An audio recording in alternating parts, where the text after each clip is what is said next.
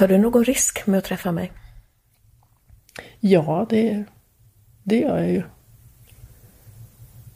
I, som sagt så brukar jag ju inte säga till någon att jag har skyddade personuppgifter i mitt nya liv. Och varför ville du ändå göra det? Just för att vi är helt osynliga. Nära 800 kvinnor i Sverige lever med hemlig adress, falsk dörrskylt och en påhittad livshistoria. De flesta på flykt från en partner. Ingen vet vilka de gömda kvinnorna är, hur det går för dem, hur många som blir röjda och måste fly igen. Men några av kvinnorna har berättat sin historia för mig. Jag heter Kerstin Weigel och du lyssnar till Gömda kvinnor, en podd från Aftonbladet.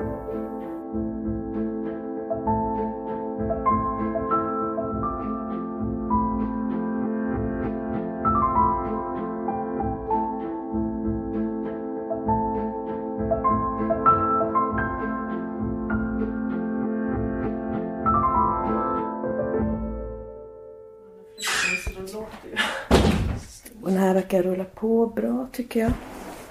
Jag ser ju inget nu för tiden. Jag är hemma hos Louise. Det är morgon och snö ute. Och du är ledig idag? Ja. Louise har levt gömd i snart tre år. Hon har ett av barnen hemma. Han är sjuk idag. Den lilla mamma. Han är inne på sitt rum. Jag sa till folk att säga hej om du vill. Men... Ja, vi stänger två dörrar så att vi inte hörs.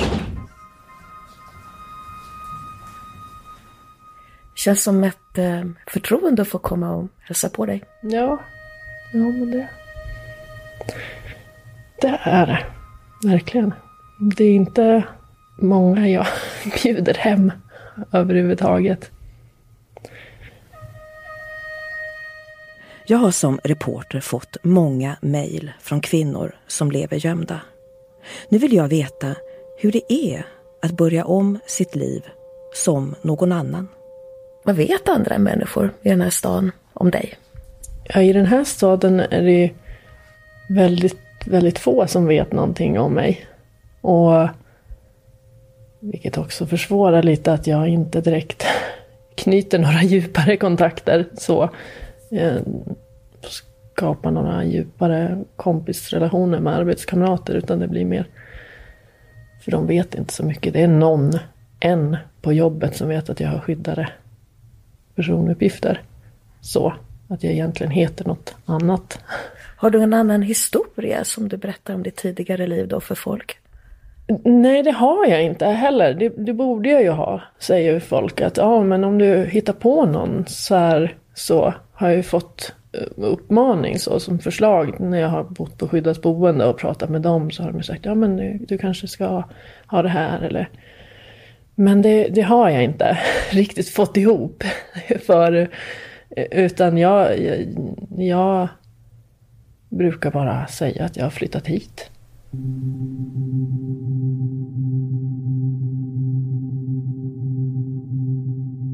Jag ber Louise berätta från början hur det gick till när hon bestämde sig för att lämna och fly med barnen.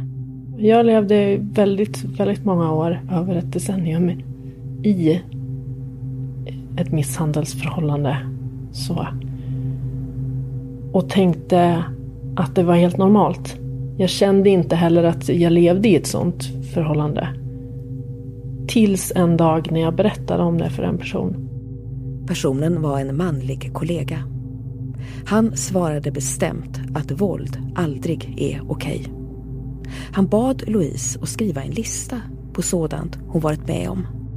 Det började med två A4, sen blev det 20. Men, men jag såg direkt när jag gjorde det så såg jag att herregud, jag är ju sån.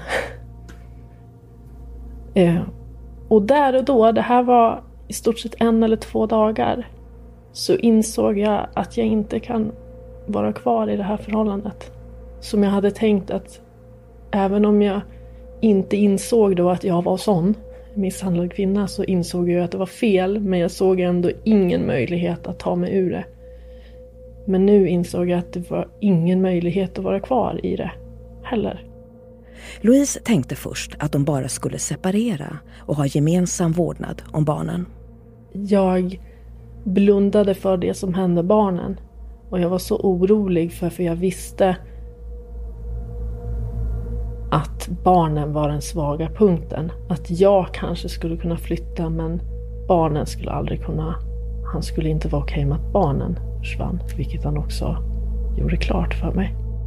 Hon ringde anonymt till socialtjänst och kvinnojour. De rådde henne att inte säga till sin sambo att hon ville separera. För de sa att när man gör det då är det jättefarligt. Men det gjorde jag. Utan jag berättade för honom för jag kunde inte leva med i det där förhållandet och veta att jag ville flytta därifrån. Det har alla sagt att det var det dummaste du kunde göra. Men eh, jag berättade det och, och där var det en jobbig period. När jag hade berättat när han var bitvis jättearg och försökte, bitvis var han jättesnäll och ville att vi skulle lösa det. Bitvis så misshandlade han mig och hotade mig till livet. Och det gick upp och ner under en period på några veckor, tror det var två veckor kanske. Innan jag... Eh, under den perioden tänkte jag, hel, jag var hela tiden fast i min åsikt att jag skulle lämna honom. Ingenting han gjorde eller sa gjorde att jag ville vara kvar eller kunde vara kvar. Men jag hade hela tiden tänkt att barnen skulle vara kvar. Bara av den här rädslan för att annars trodde jag att jag skulle dö. Men när jag sen pratade med min son och sa att om pappa slår mig så säger han. Ni andra direkt utbrast. Ja men pappa slår mig också. Och den sekunden insåg jag att jag kan inte separera. Jag kan inte bara separera med, från den här mannen och bo, att barnen ska bo varannan vecka. Utan jag måste, jag måste söka hjälp. Och då kontaktade jag kommunen och vi fick komma till ett skyddat boende. Hur tänkte du när du gav dig av med barnen? Hur trodde du att det skulle bli? Jag vet att jag liksom tänkte att... För jag hade ju alla mina saker hemma. Jag hade bara barnen och mig själv. Och jag tänkte ju tankar, men det var ändå att man... Man tänkte... Jag tänkte att det är det handlar om liv och död. Och det viktigaste är att vi lever. Och allt annat får man bara ta och stålsätta sig mot. Och nu är, måste jag gå igenom det här. Och det var jättetungt. Det var så mycket att utsätta barnen för polisförhör och att komma, att ryckas upp hemifrån och sånt. Men det som gjorde att jag insåg att jag har gjort rätt var för att barnen tyckte att det var bra. De sa att gud, nu har vi kommit till en fristad. Då gör det det lättare. De frågade knappt efter pappa. Så, vilket... Ja, då... Då var det mycket lättare att göra, att känna i hjärtat att nu har jag gjort rätt. Men nu blir du ledsen när du pratar om det. Ja. Några, fortfarande några år senare. Ja, det, Varför blir du ledsen tror du? Det är så mycket känslor och så mycket eh, man gick igenom då som man inte vill eh, ja, som man inte har bearbetat riktigt och som det är svårt för någon annan att förstå att man tar bara mobilen och barnen och sätter sig i bilen och åker till ett skyddat boende och sen lämnar man allt. Man lämnar alla människor och, och alla saker och allt, alla bilder och alla år. Och, och, och sen börjar man om och så är man bara glad att man lever. Och så får man ta nya tag och så ska man gå igenom man har barn att ta hand om samtidigt också, vilket på ett sätt kanske kan vara en räddning för att man kan inte bryta ihop. Men, eh, men barnen bryter ihop och man själv bryter ihop på insidan och man måste bara rida ut det och man måste ha kontakt med myndigheter och man måste vara stark och säga orka med att säga allt det här så att de förstår att det är på riktigt. Så att man blir trodd. Louise blev trodd av socialtjänsten. Den första tiden bodde hon på skyddat boende i sin hemstad och fick inte gå ut. Och där sa de bara att du får, du får inte ens gå ut i trädgården här. Utan du måste hålla dig inne. Det, det är inte tryggt och jag kände mig inte trygg med att stå i fönstret ens. Efter några veckor kom hon till ett annat boende och kunde röra sig mer fritt. Hon gick till läkare som skrev sjukintyg. Och, och de insåg att jag var både akut trauma situation i och med det och sen min PTSD, att jag inte kunde jobba. Och så skickade vi in till Försäkringskassan. Så var det första de sa, ja men här, här jobbade ju du innan det här hände. Men sen har det ju gått flera veckor här innan du uppsökte en vårdcentral. Vad har du gjort mellan den tiden? Och då sa jag, men jag var inlåst på ett skyddat boende, jag fick inte ens gå ut. Ja, men du skulle ha varit på Arbetsförmedlingen här första vardagen och skrivit in dig. Och jag bara, men det, det kunde jag ju inte göra, jag satt i polisförhör hela den dagen. Så. Och, och jag var inte i skick, jag fick ju inte ens gå ut. Det tog de ingen hänsyn till. Utan de var, ja, men tyvärr. Nu var det dessutom så att de tyckte inte att jag var sjuk riktigt heller. Alltså där blev man inte riktigt trodd heller. Louise fick inte sjukpenning. Hon levde över ett år på barnbidrag och ett arv efter sin pappa. Fler läkare intygade att Louise led av allvarliga trauman. Men Försäkringskassan såg det som en socialt utsatt situation, inte sjukdom. Min läkare tyckte ju att det var medicinskt, hade ju ganska bra belägg för det. För jag har ju en diagnos och det var inte bara av en läkare utan av flera och psykiatriker och, och så också. Så att, men det har jag ju förstått är ju ett eget systemfel i sig som påverkat andra också. Att läkare inte riktigt kan förmedla det och skriva det som Försäkringskassan vill ska stå i sjukintyget. För mig var det utöver det just det här att det var en period när jag skulle ha varit inskriven hos Arbetsförmedlingen och eftersom jag inte var det eller att jag hade gått till en läkare första dagen där på måndagen när jag satt i polisförhör. Då fick jag min SGI nollad. Och då spelar det ingen roll hur sjuk de tycker att jag är så har jag ändå inte någon ersättning. Eh, och, och som jag inte har något... Jag kan inte göra något åt. Det är ett ganska stort systemfel.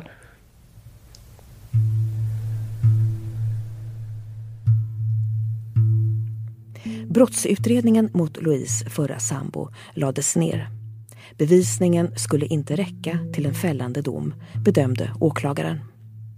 Sedan följde en ny rättegång om vårdnaden av barnen. Domstolen beslutade att Louise skulle få vårdnaden. Barnen riskerar att utsättas för övergrepp om de har kontakt med sin pappa, står det i domen. Men nyligen fick Louise ett besked hon fruktat. Det började med att jag hade ett missat samtal från min advokat. Och bara det är ett trauma i sig, jag får säga. Så det var det första jag sa när jag ringde honom. Hej, jag sa att jag hade ringt. Det är ju aldrig något bra när min advokat ringer. Och då hade han ju stämt mig för umgänge igen. Och för nu, nuläget är att han, vi hade gemensam vårdnad. Vi bodde ihop. Och sen flydde jag med barnen. Och så i en um, rättsprocess så fick jag ensam vårdnad och han inget umgänge alls. Och det överklagade han i alla instanser. Men eh, den stod sig domen. Och nu så har det gått en tid så nu väljer han att överklaga igen. Och jag har ändå vetat om att han förmodligen kommer att göra det ända tills barnen är 18 år. När man, så länge man får. Men det är ändå det är ändå jobbigt att behöva dra upp allt igen. Allt det här runt omkring. Och för barnen, när jag sa det för, till dem så bara att nu ska ni åka och träffa familjerätten och, och sådär. Så direkt blev det ju ett trauma för dem också att dra upp. De har pratat med så många myndighetspersoner under den här processen så att det är, det är jobbigt. Om barnen träffar sin pappa kan de råka säga var de bor. Då blir de röjda. Louise vill inte lägga det ansvaret på dem. Och barnen vill inte träffa honom. Är du säker på det? Det är, det är ju svårt att, att vara säker. Jag är delvis säker. Jag kan inte svara för alla barn och det alltså, Jag vet vad min äldsta son säger. Han vill inte träffa pappa. Det...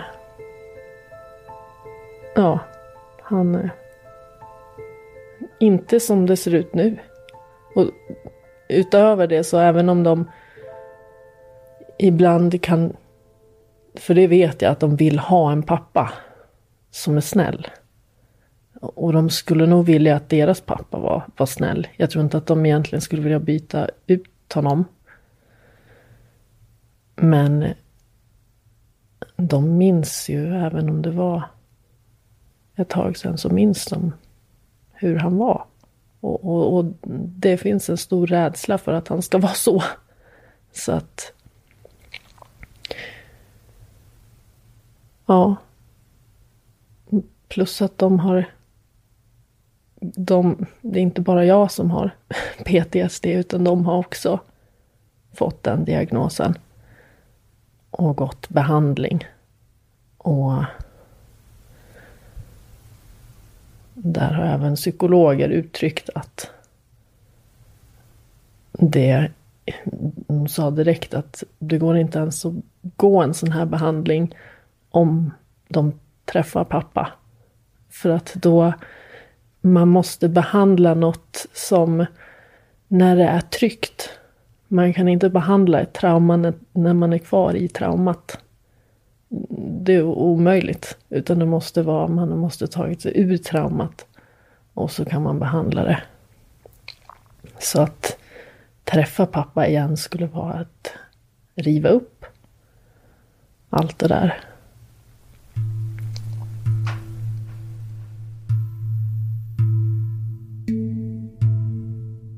Vi ska strax återvända till Louise. Jag vill prata med en annan person om sådana här vårdnads och umgängestvister. Nu, kommer, nu vill jag uh, hälsa Ulrika Rågland välkommen. Jag träffar Ulrika Rågland på en konferens i Göteborg om dödligt våld mot kvinnor. Hon var åklagare när en man dömdes för att ha dödat sin förra sambo utanför ett skyddat boende i Malmö 2012. Kvinnan hade gömt sig med deras gemensamma barn. Han hittade dem. Barnen såg mordet. Ulrika Rågland påverkades djupt av myndigheternas misslyckande att skydda kvinnan. Nu har hon slutat som åklagare och arbetar istället som advokat. Efter hennes föreläsning sätter vi oss och pratar en stund. Men jag ser ett stort problem just det här att det sedan 2011 finns ett krav på domstolen att de ska försöka få parterna till att komma överens. Och det står ju att om det varit våld och så, så ska man vara lite extra försiktig. Men eftersom man, alltså man inte riktigt tar våld, eh, uppgifterna om våld på allvar så försöker man så gott som alla fall Eh, att få dem till att komma överens. Och jag har haft domare som har sagt alltså väldigt dumma saker som när någon levde skyddad att jo men ska vi vara riktigt ärliga så kan han ju ändå hitta dig liksom. Så, att, så man tar inte det här på, på allvar utan det blir eftersom de har det här kravet att försöka få parterna att komma överens så blir det lite grann som att man tvistar om eh, pengar eller en sak liksom. Eh, deras om de lyckas få parterna komma överens har de gått ett bra jobb. Det blir bättre för domstolen, för det blir mindre arbete, bättre för dem själva. Och man eh, tror också att det, det, här är det bästa oftast eftersom man menar att det bästa för barnen är att ha tillgång till två föräldrar. Och man brukar säga också att jo, men om inte ni kan enas om det här då är det jag som måste bestämma och jag känner ju inte era barn. Men vad man inte förstår är att det är en väldigt lång väg innan man kommer dit och hade man själv kunnat lösa detta så hade man inte varit där.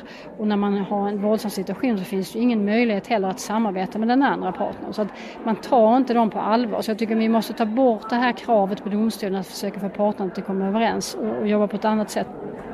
Eh, hur har gömda kvinnor det i Sverige idag? Vad är din bild av det? Så de har ju det väldigt svårt. Det blir ju att man måste Alltså hela ens liv måste brytas upp, man måste starta om, man kanske har haft bra arbete, barnen har haft det bra och så plötsligt måste man ju bo någon på ett helt nytt ställe. Och, och, det är klart att många får ett bra nytt liv men det är en ständig oro för att det här ska röjas. Hur vanligt är det att det röjs? Jag vet faktiskt inte men, eh, men det händer ju. Så gör det det ju. Alla måste ju, här är det verkligen viktigt att alla myndigheter och alla gör rätt för att någon som missar och det händer ju att någon råkar säga eller skriva ut någonstans så är det röjt. Så det, jag träffar ju de som har fått flytta runt många gånger på grund av att eh, deras eh, adress har röjts. Jag har försökt att hitta kunskap om, om, om det här med gömda kvinnor och vilka brister som finns och det finns inte. Nej, det är det som, alltså jag, det är därför man skulle vilja se lite mer kartläggning av just sådana här situationer också när domstolen och parter kommer överens, konsekvenser av det och just de som lever skyddat, vad det innebär för dem. Men, nej, men det är ingen som har riktigt tittat på det här så det hade behövts göras en kartläggning av hur det fungerar och så. Varför är det ingen som har varit intresserad av det? Det handlar ändå om minst 700 kvinnor. Så jag vet faktiskt inte. De som jobbar väldigt aktivt är ju kvinnojourerna men de har ju klart inte resurser att göra det här utan det här borde ju ja, Jämställdhetsmyndigheten till exempel tar tag i. Det måste ju vara någon, eh, en, alltså en myndighet som verkligen eh, ser det. Och jag tror, man hör ju ofta när man pratar om det här att de flesta som pratar om, eller de som pratar om det är engagerade de vill ju väl men ofta så saknar de kunskapen. Alltså de har inte det här spektrat över alla parallella processer och vad det innebär för någonting. Eh, det är först när man har den som man riktigt kan förstå alltså svårigheterna och allvaret.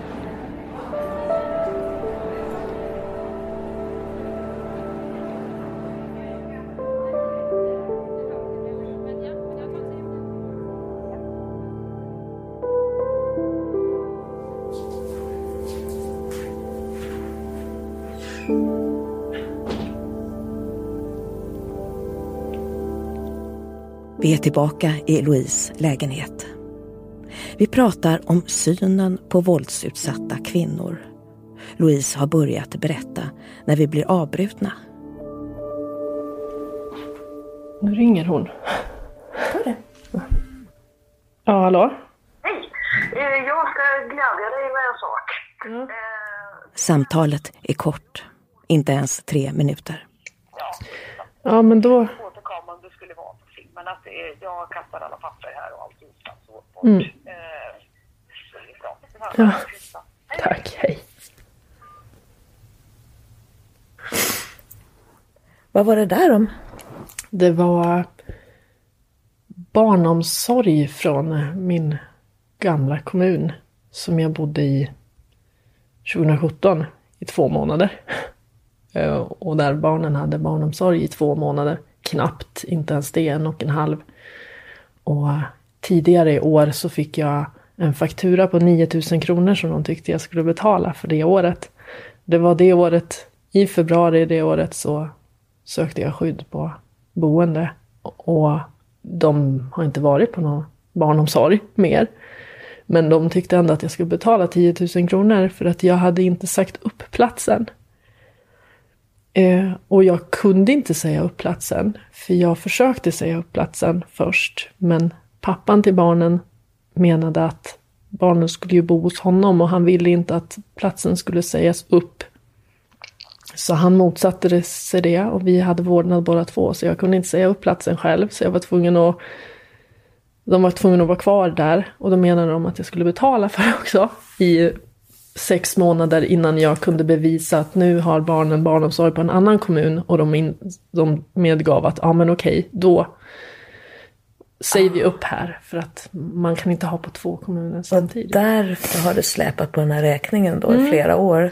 Precis, de har ju någon sån här avgiftskontroll tydligen väldigt långt tillbaks och menade att nu skulle jag betala 9000 kronor. Och allt sånt här, jag får ju direkt darrningar. Jag ser det. Ja, för telefonsamtal hör eh, till en del av det jag har svårt för. För att jag, på grund av sånt jag har blivit utsatt av, att jag har tvingats ringa telefonsamtal och ringa om när jag har sagt fel saker och ringa om igen och så kunde det sluta med att jag blev fysiskt misshandlad. Kan du ge något sådant exempel? Försäkringskassan, som jag haft svårt för att prata med nu i, i samband med min sjukskrivning och sånt. Ja, mitt ex ville att jag skulle ringa alla gemensamma samtal. Han ville inte ringa dem. Han satt bredvid och sa vad jag skulle säga. Och det blev jättejobbigt. Det är jättesvårt att prata med någon och så är det någon bredvid som säger vad man ska säga. Och, och, så säger man fel och så till slut så, eh, jag känner nu bara jag pratar om det att jag får svettningar som jag fick då. Eh, sen efteråt så berättade jag vad som hade sagts och så blev han jättearg för jag hade ju sagt fel saker och jag hade glömt att säga det här och det här. Så då fick jag ringa upp igen. Och då blir det det här, jag får ju panik bara, ja du är plats 375 i kön. Andra gången och när man nyss har pratat med dem så får man sitta i kö i 45 minuter. Och sen kommer man fram och så pratar man och så säger man så försöker man förmedla nu det här som han tycker. Som jag inte direkt står bakom heller men jag måste göra det för att han säger det. Sen lägger man på och så säger jag till honom vad jag har sagt och då blev han jättearg igen. Så det kunde hända att jag fick ringa fyra samtal innan det blev rätt. Och det kunde sluta med att han misshandlade mig efteråt för att han var så arg. Och, och det där sitter kvar. Jag har jättesvårt för allt sånt här. Samtidigt som jag måste vara superstark och göra sånt här i min situation så är det precis det jag har jättesvårt för på grund av det jag har varit med om. Men så när de, när jag fick ett brev från dem där det står att det ska betala 9000 kronor var det ju nästan så att jag bara okej, okay, jag ger mig, ni får pengarna, jag orkar inte ens bråka om det här för att det är för jobbigt, det är inte värt 9000 kronor, ni får dem bara. Men jag ringde upp och då började jag gråta direkt. För att de sa att nej men det här stämmer, allting är bra. Och jag bara, men hur kan ni mena att jag ska betala barnomsorg när jag inte fick säga upp platsen när mina barn var på ett skyddat boende? Och till slut kunde vi väl mötas halvvägs att hon skulle kontakta förskolan som barnen hade gått på och höra om det stämde. Och nu får du dina pengar tillbaka. Ja, nu får jag tillbaka pengarna. Ja, det känns bra. Det är väl sånt här som är som man behöver utsätta sig för för att bli av med PTSD också. Att göra saker och märka att det händer inget hemskt. Jag blir inte misshandlad nu utan jag får tillbaks pengar. Men det... Du vann. Ja. Mm. Jo, det... Det är skönt.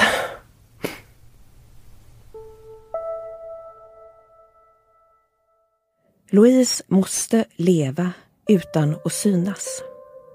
Hon säger att hon inte känner sig trygg. Myndigheter gör misstag. I somras fick hon veta att Försäkringskassan slarvat. Till och med de råkade skicka ut ett brev till min gamla adress. Eh, ja, för att de hade gjort om något datasystem och då hade det råkat göra utskick till allas gamla adresser som de hade. Och det fick jag eh, ett brev om. Så, att de hade gjort för ett halvår sedan. Eller något sånt. Vad tänkte du då? Ja, jag fick ju panik höll jag på att säga, men samtidigt har jag någon slags sån här, min PTSD är lite så här att jag bara blir fryser istället. Eh, så jag försökte bara reda ut, det. okej, okay, men vad är det för brev ni skickade? För de sa, de sa, ja men hej, jag, jag, skulle ringa till dem och så ringde jag till dem och de sa, hej, vi ber så mycket om ursäkt men vi har skickat ett brev till din gamla adress.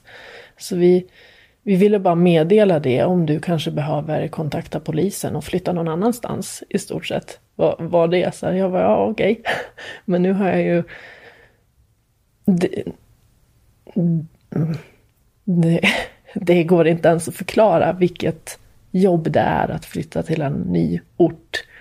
Eh, att slita upp allt barnen ur allt och etablera kontakter med skolor och förskola och sjukvård, BUP-kontakter och, och, egen sjukvårdskontakt för alla och bara vårdcentral och, och allt man har och, och fixa någonstans att bo. Och att bara, ah, nu får, måste ni flytta för att nu är, är, är er, skydd, er adress röjd. Så nu måste ni göra om det här igen. Det, det går inte ens... Det är nästan omöjligt att göra det första gången och att göra det en gång till. Så därför är jag inte ens med i några ICA-klubbar för jag har inte ens... Det är inte värt det. Louise vill inte skaffa ett ICA-kort. Inte gå med i en förening hon låter aldrig någon lägga in hennes personnummer i något register, någonsin. Inte ens när hon går till doktorn. Louise berättar att hon kände en knöl i bröstet häromåret. Men knölar i, i bröst kan man alltid ta på allvar. Så jag hörde av mig till direkt till där man ska höra av sig.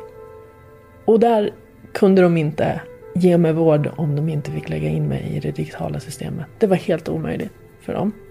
Och, och då, i den situationen också med den här eh, stressen som jag lever i, min diagnos. Och att ta kampen med dem blir bli liksom... Jag måste ju göra rätt och förklara hela tiden. Men så att jag... Jag bara gav upp där. Jag bara, men okej då. Då får det vara då. Då får vi liksom...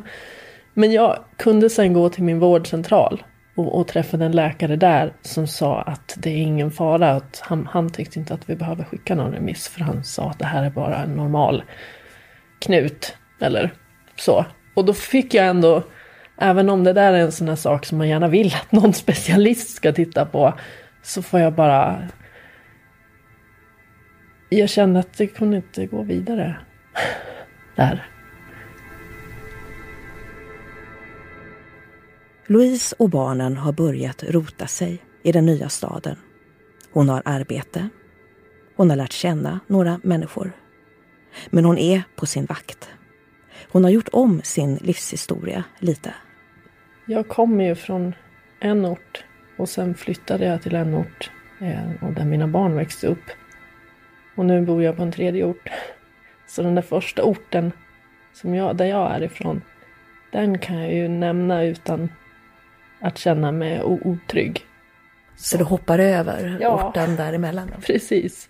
Mm. Så. Och så kan jag säga att jag har flyttat runt lite och pluggat. Annan ort. Men då brukar jag inte nämna. Då brukar jag ibland ljuga helt enkelt. Så. Eh. Och barnen då? Måste de också ljuga? Ja, det gör de ju. Mm, vilket jag vet att de tycker är jättejobbigt. Det är svårt att de, de har andra namn. På skola och förskola och så. Och det... Har de sina gamla namn hemma då? Ja, vi har, de vill ha de gamla namnen hemma. Så det har de. Och de har ändå varit med och bestämt sina nya namn. De har bestämt allihop. De valde. Så att det blev ändå bra, känner jag. Det är väl olika mycket bra. För en, en del av dem. Min grabb han tycker att eh, han är så nöjd med sitt namn. Använder du det namnet också då? Ja, ibland så. Och sen måste jag ju det när jag hämtar så får jag ju komma ihåg att ropa rätt namn. Eh, vilket jag inte alltid gör. ibland blir det fel. Speciellt i början. Nu har jag blivit mycket duktigare. I början så blev det bara att jag kom dit och sa Vart är min son? För att jag kunde inte ens ta det nya namnet i munnen. Så. Eh, och jag visste att jag inte skulle använda det gamla. Så då kom jag dit och så bara mm, Vart är min son?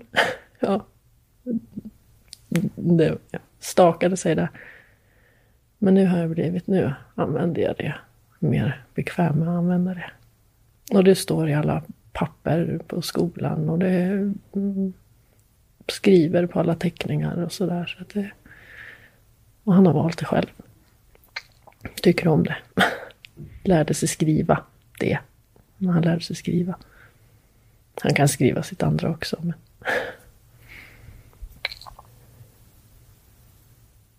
Tar du en risk nu när du träffar mig? Ja, det gör jag ju. Det som skyddad så får man ju inte göra någonting. Och det finns ju, man, man behöver hålla sig skyddad. Varför gör du det? För att det är det här jag har pratat om att jag att man slås mellan de här orättvisorna eller vad vi ska kalla det, de här systemfelen och att man mår så dåligt kring det och att man känner en sån frustration för att det ska behöva vara så här samtidigt som man bara får rätta sig efter det för jag kan inte ändra på systemet. Och det här kanske på något sätt gör att systemet kan förändras att det åtminstone finns en möjlighet att de som kan förändra systemet får en insikt i att det, det finns ett behov av det. Och i mitt liv så har, man ju, har jag även gått vidare. Man försöker lägga det här bakom sig, man försöker leva ett nytt liv, vara normal. Samtidigt som man ju då hämmas i det med allt det här med personnummer och sånt så försöker man ändå låtsas som ingenting. Och hoppas att man inte får några frågor om något ex eller något sånt som man behöver utvidga. Men, men det har varit väldigt frustrerande under perioder. Och när du kontaktade mig här så dagen innan hade jag haft en sån här frustrationsperiod. När jag fick panik och kände att det här är hemskt att jag ska behöva gå igenom mitt liv så här. Så då kändes det lite som lite magiskt att du hörde av dig dagen efter. Och så kändes det som att nu, nu var det meningen. Så... Vad hoppas du det kan leda till? Ja, utan att ha jättestora förhoppningar heller för att man blir så avtrubbad i allt det här så vill jag ju att det ska att den här bortglömda gruppen som är så utsatt som jag befinner mig i så att vi ska få en ett erkännande i samhället kanske. Så att det är så hemskt att även fast mäns våld mot kvinnor och, och sådana här brott när män mördar sina kvinnor. Det blossar upp ganska mycket och väcker mycket empati eller ilska så i, i samhället. Samtidigt som det är så så lever vi som försöker skydda oss från det så utsatta och, och så bortglömda eh, tills man blir en notis där man eh, har blivit mördad. Då helt plötsligt, eh, åh, varför hjälpte vi inte den här kvinnan? Att det känns som att jag inte vill hamna där. Eller att andra kvinnor ska hamna där. Vad skulle hända om du blev hittad? Ja, det... Jag vet ju inte. Jag, jag har ju blivit hotad och, och, och så. Så att jag känner ju mig rädd för att jag ska att jag ska dö om jag blir hittad, blir röjd. Så är det ju. Och de riskbedömningar som har gjorts av personer som har utbildning i hur man gör en riskbedömning har konstaterat också flera olika instanser att det finns risk att det slutar med dödligt våld. Så det är det jag ändå har att förhålla mig till. Man skulle jättegärna vilja att man tänker så här, men nu skiter jag i det här. Det här är inte värt det. Det, det behöver ju inte hända någonting. Det kanske, han kanske inte är farlig längre. Så nu, nu struntar jag i det här och lever som vanligt och kan handla med kort på ICA och gå till vilken sjukvårdsinstans jag vill och, och så vidare och så vidare. Allt man gör. Eh, det skulle ju vara jättebekvämt att känna så. Men det, det gör jag inte. Alltså, det, det, här gör man, det finns ju ingen som går igenom det här eh, bara på skoj. Man vill helst slippa allt det här. Det, man gör det inte eh, för att göra det krångligt för någon annan.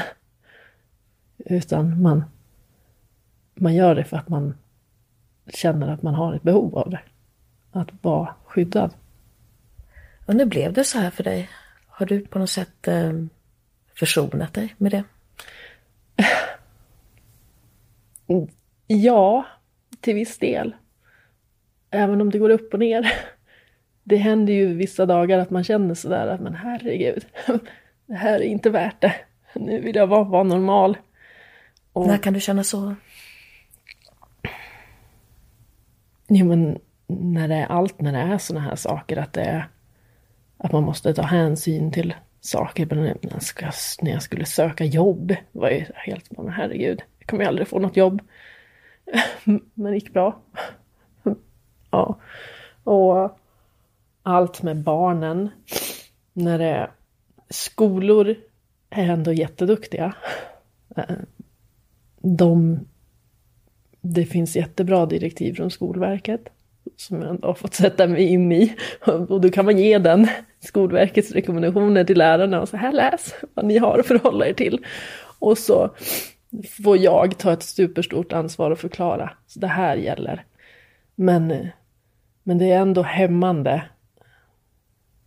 att det kanske inte kunna, att barnen inte kan delta på saker när man kan hamna i på en bild som läggs ut på sociala medier och sånt. Jag vet att sonen sa någon gång, de andra hade pratat om att de hade varit med i tidningen fyra gånger och de räknade så, oh, och han bara, men jag skulle också vilja vara med i tidningen. Men det kan jag ju inte. Ja, ma, han var ändå superklok och sa att ja, han, det är ju inte värt det. Jag är hellre inte med i tidningen och, och, och bor här och har det så här än att jag är med i tidningen och bor med pappa. Så att det ändå så klokt men men sån här det, det blir alltid eh, hinder så. Ja, det är, det är jobbigt. Det är jobbigt med relationer och sånt också. Alltså att man inte att man också, när man, om man träffar människor så vet man inte hur mycket man, om man nu ska berätta någonting för någon, så drar man in den lite också på att finns det ett skyddsbehov för dem nu också, som jag har berättat det här för? Kan det finnas, ja, så, så man blir ganska isolerad på på det. Att man måste ta ett ansvar för att ja, men nu har jag berättat och delat det här med någon. Men då är jag kanske potentiellt att de utgör någon risk. Även om eh, mm, det här potentiella våldet alltid har varit riktat till mig och barnen. och förmodligen skulle vara det i framtiden också, så finns det ändå att hotbilden kan bli utökad om jag drar in någon annan i det hela. Och hur blir det när du träffar en ny man? Precis. Det, eller hur? Ska jag bo, bo ensam på resten av livet? Det är ju frågan. Eller vågar jag dra in någon annan i, i mitt skydd? Så det...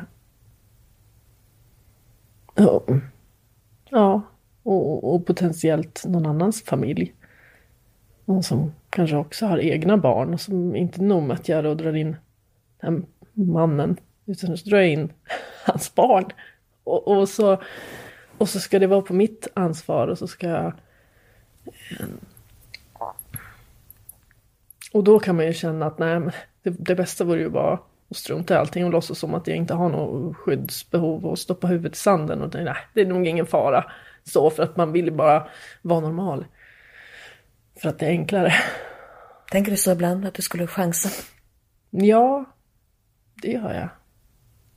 Det gör jag. Det är att man inte orkar bli styrd.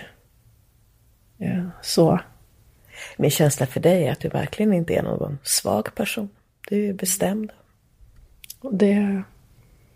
Jag har haft lite hatkärlek till ordet stark. Det första någon sa till mig på det första boendet och sen har det återkommit är att många uttrycker det så här bra människor som säger att du är så stark. Och jag hade så svårt för att ta det för jag kände mig allt annat än stark. Jag kände mig så...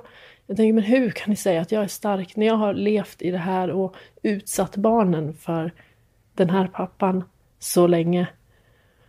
Och nu sitter jag här och, och, och, och mår dåligt. Liksom. Hur kan ni hävda att jag är stark? Men det tog ett tag, men sen kände jag att ja, jo, jag är nog stark. Och sen har jag även haft lite så här, man kanske inte behöver vara så himla mycket saker heller. Man behöver kanske inte vara stark eller svag eller lat kände jag ju mig jättelänge. Hade jag ju blivit kallad. Att jag kände, jag kände så djupt in i själen att jag var lat. För att jag blev kallad lat. Och det var jag helt med på att ja, men jag är lat, det är bara sån jag är. Sen insåg jag att man behöver inte vara någonting. Man får vara lat ibland, men det betyder inte att man är lat. Jag är... Jag är inte lat. Det är ganska skönt att få vara precis som man vill.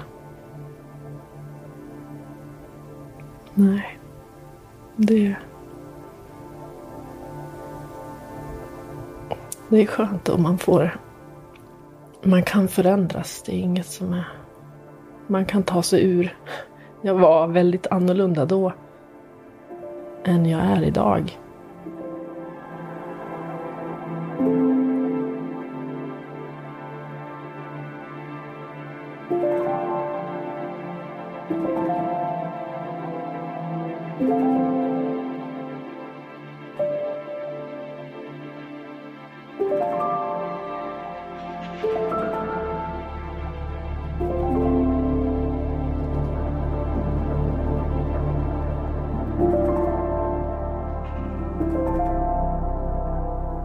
Du har lyssnat till tredje avsnittet av podden Gömda kvinnor.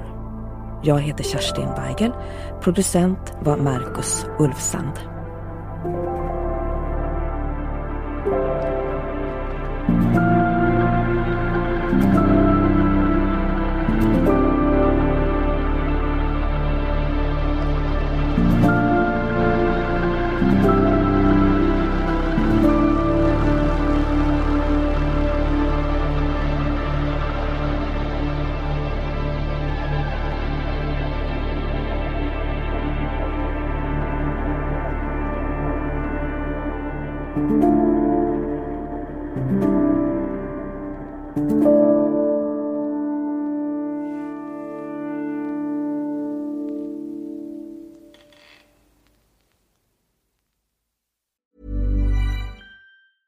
When you're ready to pop the question, the last thing you want to do is second guess the ring.